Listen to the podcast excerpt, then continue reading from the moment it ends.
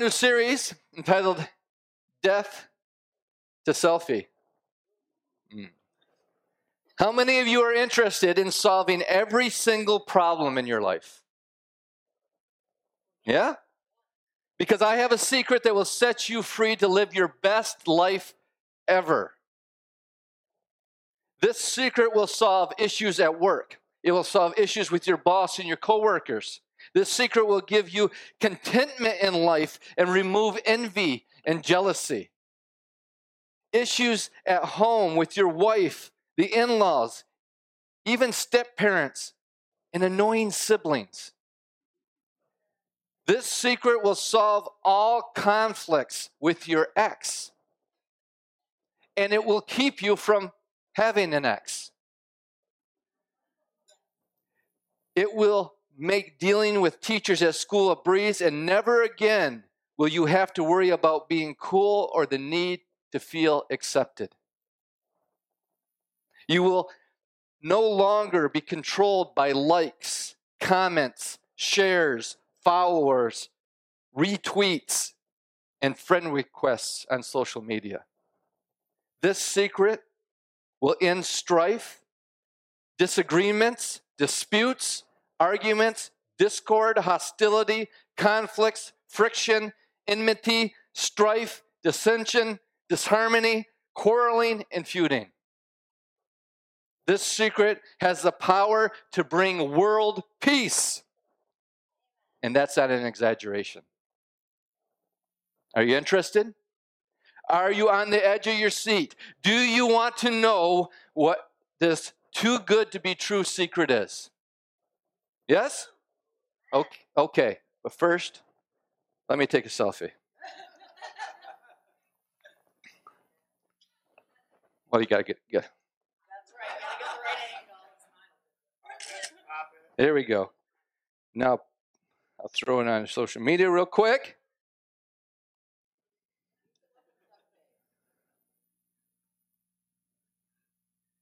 Here we go. Charis off the hook.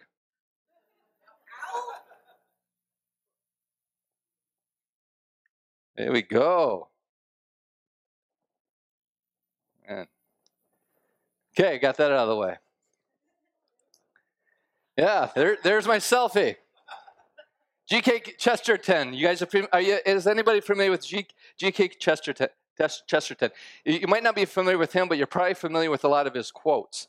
Um, Gilbert Keith Chesterton was an English writer, um, philosopher, and lay theologian, and liter- literary and art critic, which lived almost 100 years ago. Here are some of his quotes Tolerance is the virtue of people who do not believe in anything. God is like the sun. You cannot look at it, but without it, you cannot look at anything else. It is absurd for the evolutionists to complain that it is unthinkable for an admittedly unthinkable God to make everything out of nothing and then pretend that it is more thinkable that nothing should turn itself into everything. For when we cease to worship God, we do not worship nothing, we worship anything. If there was no God, there would be no atheists. Do not be so open minded that your brain falls out. The church is like a thick steak, a glass of red wine, and a good cigar. Once, once abolish God, and the government becomes the God. Marriage is an adventure, a lot like war. And the Bible tells us to love our neighbors, but it also tells us to love our enemies, probably because they're one and the same.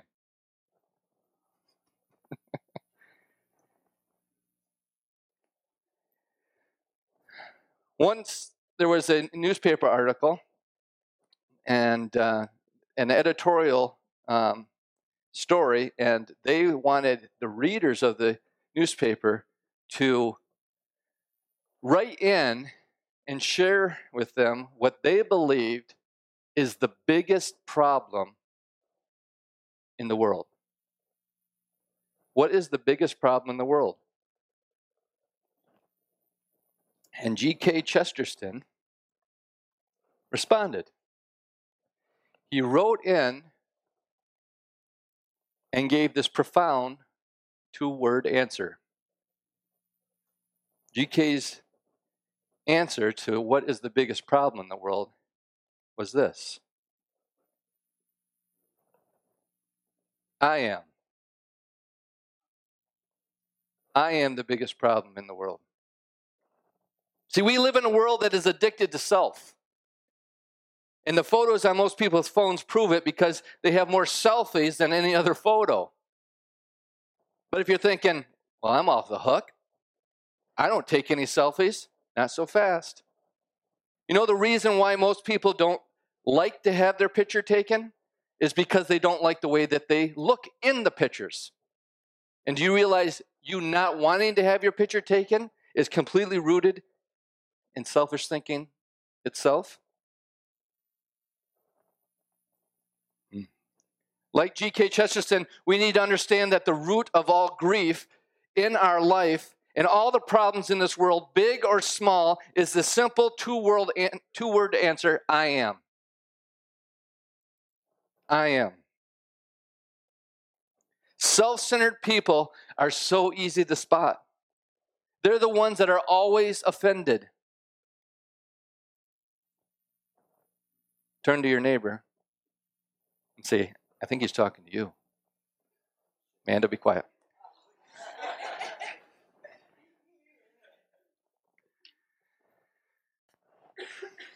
and they get offended over the stupidest things. As a pastor, I've heard some stupid things to be offended about. They turn molehills into mountains, and when they get in get themselves so entangled with self, they start a journey down the road of depression or discouragement or the far too well known road of bitterness. Why? because they're consumed with self. If you were to take a step back and object, eh, objectively look at your conflict, your calamity, your catastrophic event, your crisis, you would save yourself a lot of ministry. Ministry, ministry. It'd save me a lot of ministry, and it'd, it'd save you a lot of misery. Right? See, uh, we have a leadership meetings here um, with those that lead ministries within Charis. Um, we have leadership meetings, and um, each time we do a little little study during the meeting called QBQ. And QBQ is the question behind the question. And this whole idea of the question behind the question is built on the observation that our first reactions to negative events in our life are usually negative. Our first reaction is usually negative. So, your first response in a situation, you should disregard. So, we are so these negative situa- these negative responses bring to mind incorrect questions. But if we you if but if in each moment of decision, we can instead discipline ourselves to look behind those initial incorrect questions and ask better questions, the question behind the question. The questions themselves will lead us to better results.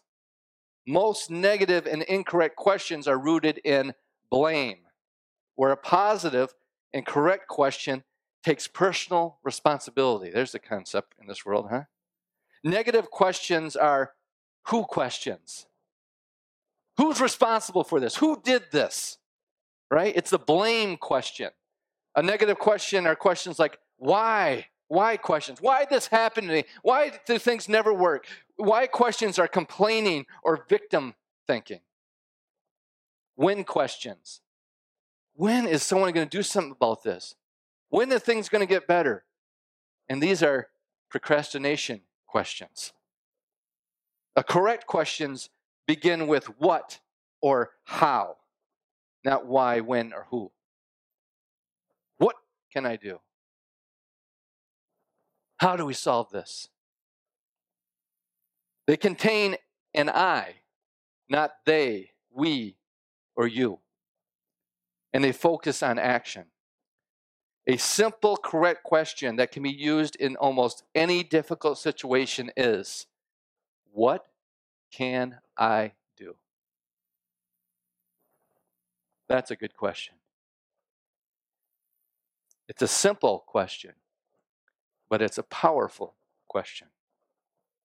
Self centered people always blame other things for their issues. It's always someone else's fault that they're unhappy or things are not working out in their lives.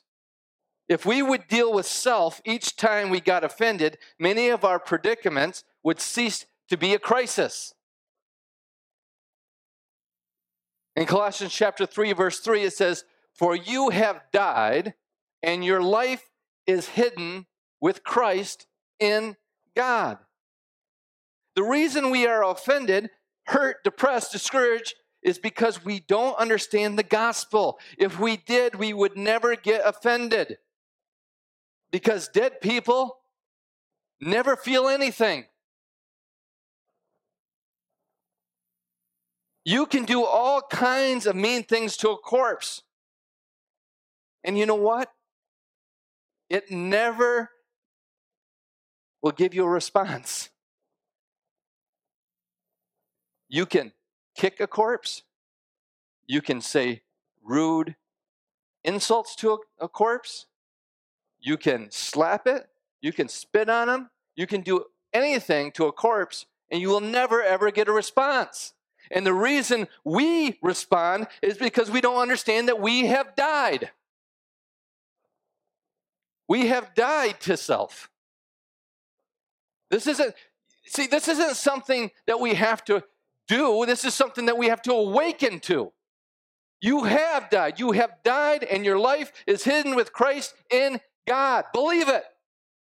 It's faith, it's not a work. Dying to self is not a work, it's believing it by faith.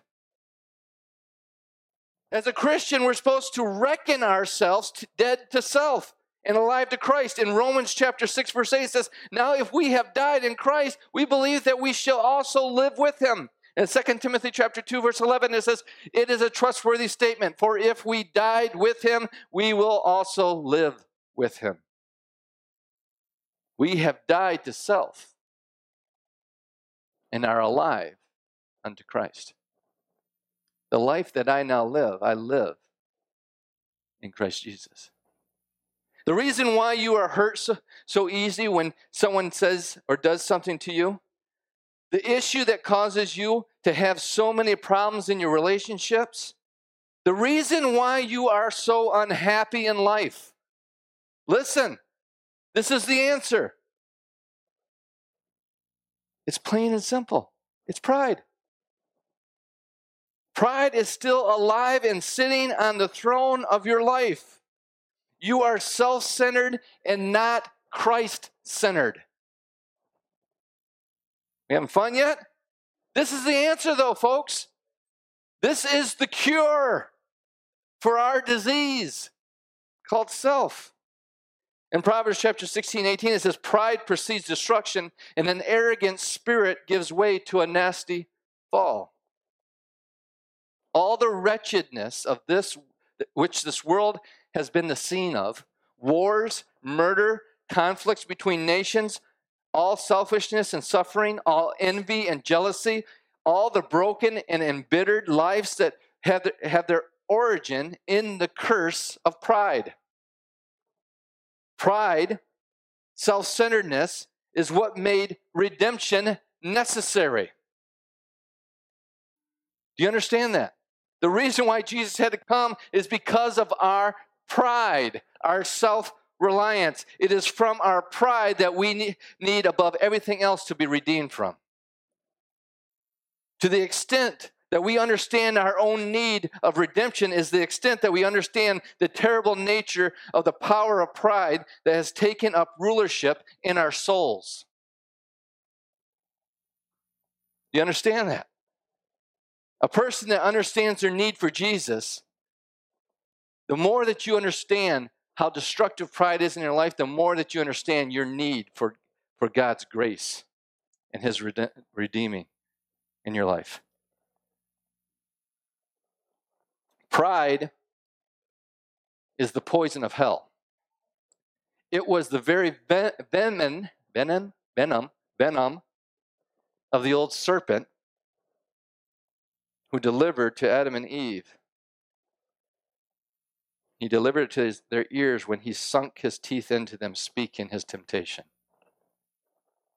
And when they listen, yielding their desires and will to the prospect of being like God, knowing good and evil, living independent, self centered lives, the poison entered their souls, destroying forever the blessed hum- humility and dependence on God that was to be our everlasting inheritance and joy. Understand self centeredness, pride, the loss of humility is the root of every sin and evil. If you struggle with sin in your life, it's because you are filled with pride. You are self centered. If you have addiction in your life, yes, there are chemical things that eventually start happening into your body where your body demands it, but initially it is all started with pride. You know, have you ever tried to make a three year old eat their broccoli? Why, why, why, why can't you make them eat their broccoli? Because they don't like it, right? They don't like it. I don't like it. I ain't going to do it. I ain't going to eat it. That's what you got to do with sin. you don't do things you don't like. And you can say that you don't like it, but if you like don't like it, why do you do it?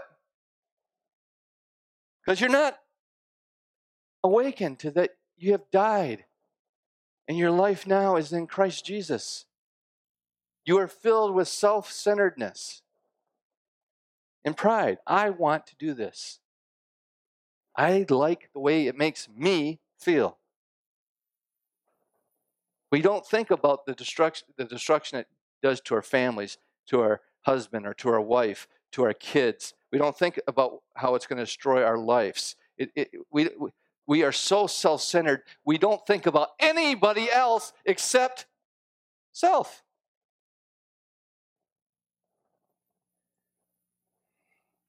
Understand self centeredness, pride, the loss of humility is the root of every sin and evil. It was pride that caused the now fallen angels to look upon themselves rather than their creator that led disobedience and cast them from light of heaven into outer darkness.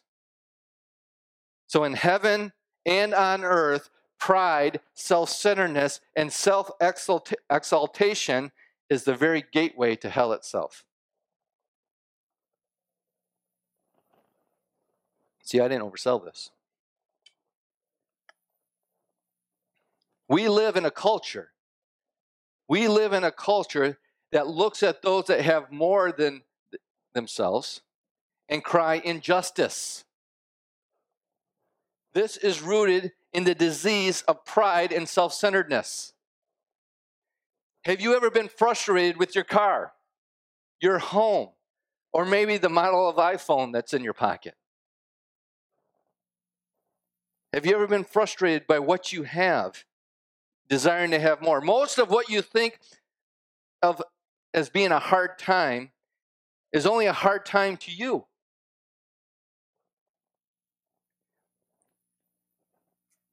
If you were to look at where other where where other people's uh, are, where, where, where other people's are, you'd have a completely different perspective on yourself. See, you think that you have a crisis, and other people are looking at you thinking, what's the big problem? What's the big deal?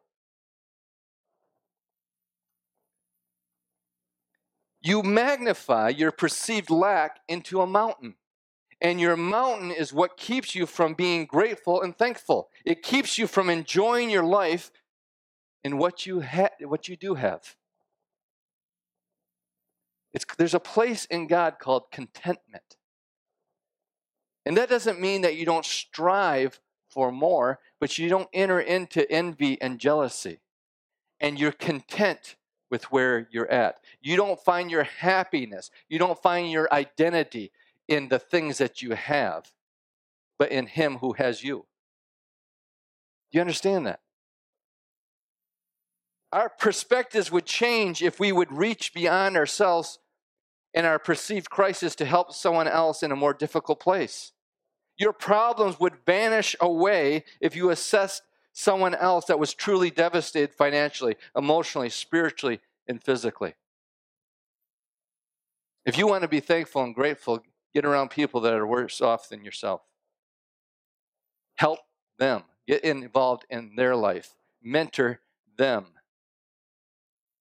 And you realize how blessed we truly are.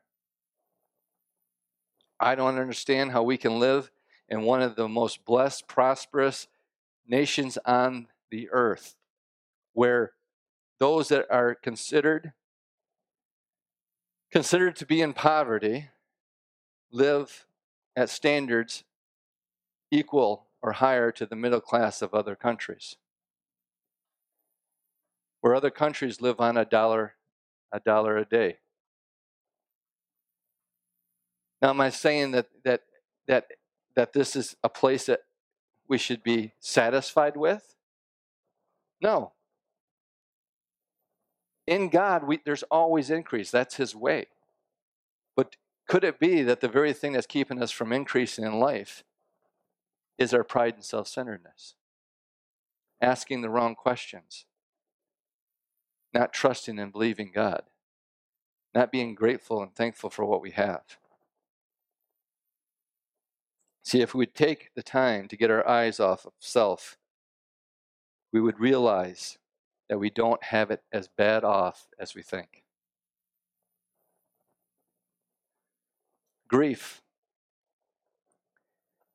Grief is rooted in self centeredness. See, when we lose a loved one and are torment, tormented by grief, this grief is self centered. See, there is, there is a time of mourning. You know, the Bible says, weep with those that weep and rejoice with those that rejoice. You know, we mourn with those that mourn. Right? There is a time of mourning, and mourning is all right and healthy. But when you move into a place of grief, where this loss is now affecting the way that you live, the, your, your joy and your happiness in life, you, the way that you see your future, you have now moved to a place that is destructive. And what we need to understand, what we need to understand that is in loss, we're actually, in grief, we are actually being self centered.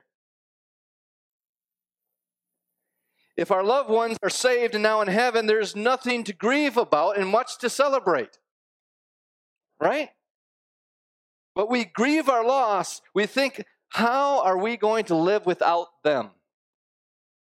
Right?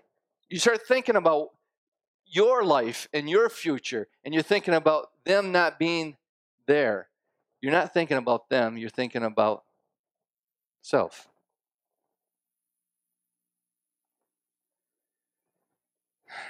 We conceive ourselves that our, we convince ourselves that our mourning for our lo- that we're mourning for our loved ones. In real- reality, it's we're mourning for ourselves. Our pain and loss seem more real than the truth of our loved ones' joy and peace they're experiencing in heaven. If your life is be, being be controlled by grief, you need to ask yourself, why am I really grieving? Why is my, my eh, why? Is my sorrow for them or is it for me?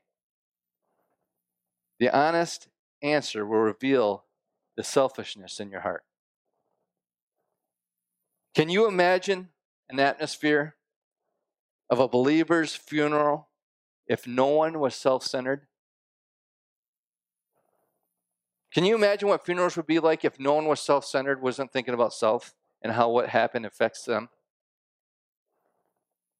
Instead of hardship, pain, and crisis, there would be thanksgiving, praise, worship, and rejoicing. The poison of self will always bring adversity and pain to your life. If you're, if, if you're experiencing adversity, if you're experiencing pain in your life, it's because you're thinking about self. This adversity, this pain in your life when thinking about self will happen at a funeral or will happen in the middle of everyday life. In 1 Corinthians chapter 15, verse 45, it says, So also it is written, the first man, Adam, became a living soul.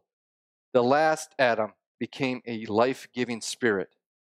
However, the spiritual is not first, but the natural, then the spiritual. The first man is from, from the earth, earthly. The second man is from heaven.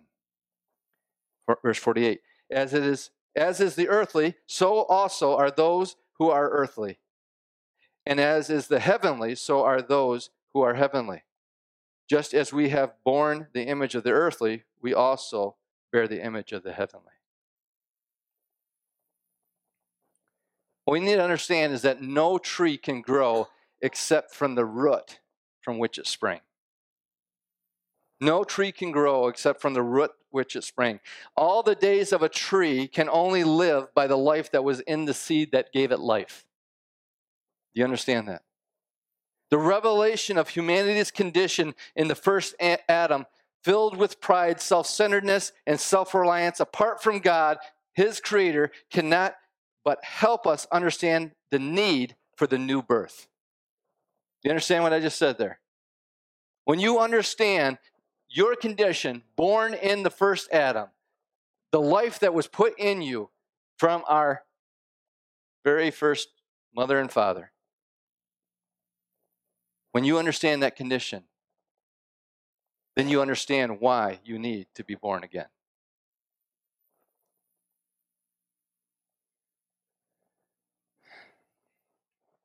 The revelation of this of humanity's condition, the first Adam, filled with pride, self-centeredness, self-reliance from God, his creator cannot but help us understand the need of the new birth, new creation, and the redemption that is in the second Adam, Jesus Christ. First Peter chapter 1, verse 23 says, For you were born again, not of a corruptible seed, but of an incorruptible, by the word of God which liveth and abideth forever. We were born again. We had died to self we have been severed from that root of the first Adam, and we have come alive in Christ Jesus of an incorruptible seed. Our life now flows from Emmanuel's veins. We need to put on our new nature, the new creation, through the renewing of our minds, one that has Jesus on the throne of our heart and has completely put off the old man and is walking in this newness of the Spirit casting down imaginations and every high thing that exalts itself against the knowledge of God, and bringing into captivity every thought to the obedience of Christ. In Philippians chapter 2 verse 5, it says, "Have this attitude in yourself which was also in Christ Jesus, who although he existed in the form of God, did not regard equality with God something to be grasped." But he emptied himself, he emptied self, taking on the form of a bondservant and being made in the likeness of men. In verse 8, it says, Being found in the appearance of a man, he humbled himself and became obedient to the point of death, even death on a cross. For this reason also, God highly exalted him and bestowed on him the name which is above every name. Troy, can we be coming up?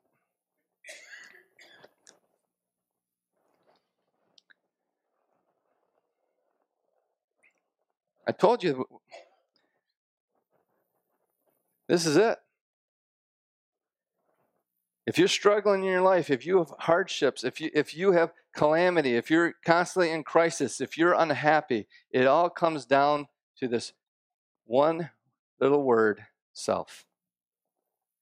I mean, can you imagine how important? Uh, uh, I mean, after just going through this first Sunday, this first teaching, I mean, can you understand how important it is to get pride and self centeredness removed from your life? I mean, it's truly the source of all heartache, pain, torment, and suffering. What we need to understand is that this transformation, though, has already happened. It's already happened in your spirit, and we need to appropriate it by faith. We need to see ourselves as new creations, complete and whole in Christ Jesus. You know, as a pastor, sometimes you got to say the hard things to people so that they can get the revelation and move on and be set free. We need to have the attitude of Christ. We need to walk humbly with our God. Think about this, what we just read in Philippians. What is the incarnation of Christ? But humility. Jesus emptied himself and became a man. He became his creation. I shared a couple weeks ago. I mean, it just, God brought that to my remembrance and it just hit me. We had a, it was springtime. We had a bird up on our deck, and it kept on running into the window, running into the window. And it was making a mess on the deck and everything. I'm saying this again because I hope you, it just hits you like it hit me. And I was getting ticked off. It's making a mess on my deck, it's making a mess on the window. It's stupid. It could be off doing other things, bird things, flying, soaring, and it's doing this. Why are you doing this? You weren't created to do this. And I took care of that problem. But it never once crossed my mind that, man, God, I wish I could become a bird. I wish I could give up being a human and become a bird so I could teach that bird that what it's doing is wrong, rescue it, redeem it from this life that is Ridiculous.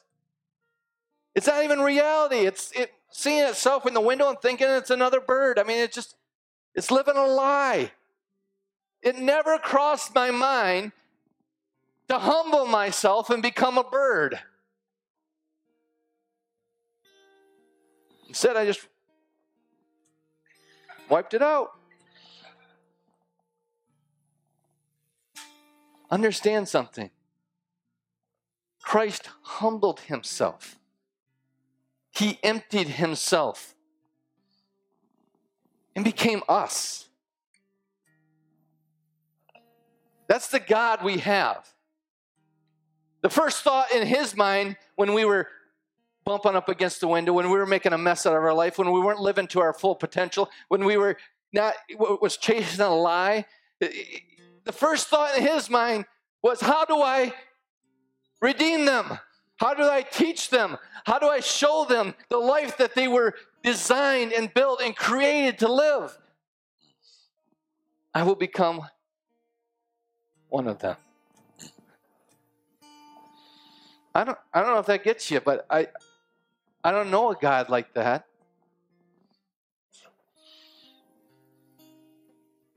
Would we be people like that? I mean, geez.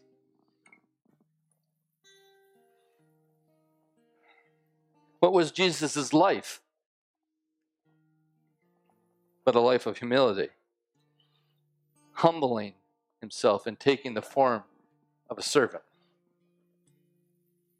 You know, in Revelations, it says that Jesus is adorned with a golden girdle.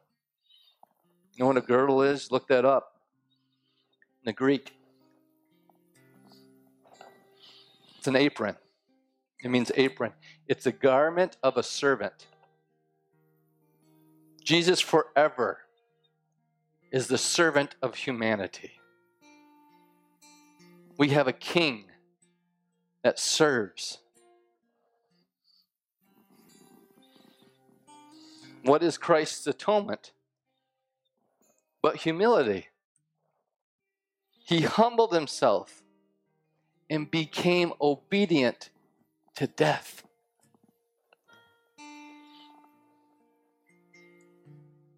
I have problems uh, humbling myself and becoming obedient not to argue back. Have my way. Make sure they know that I'm right.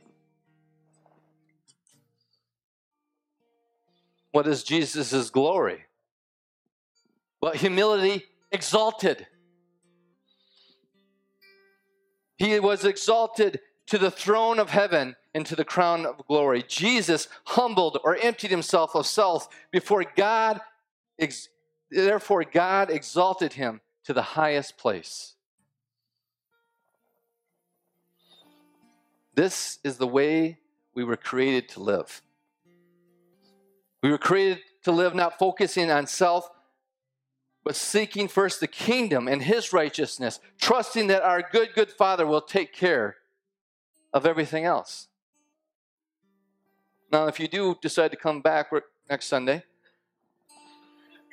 we're going to continue in this. And understand the reason why I chose to preach this message, not only do I need it, but I truly believe it will set you free. It will change your life. It will heal your marriages. It will make work more enjoyable. It will give you hope and happiness and joy.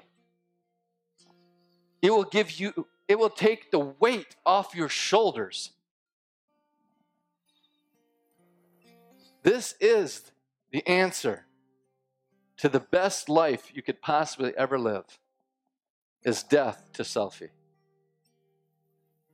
Amen. Let's pray.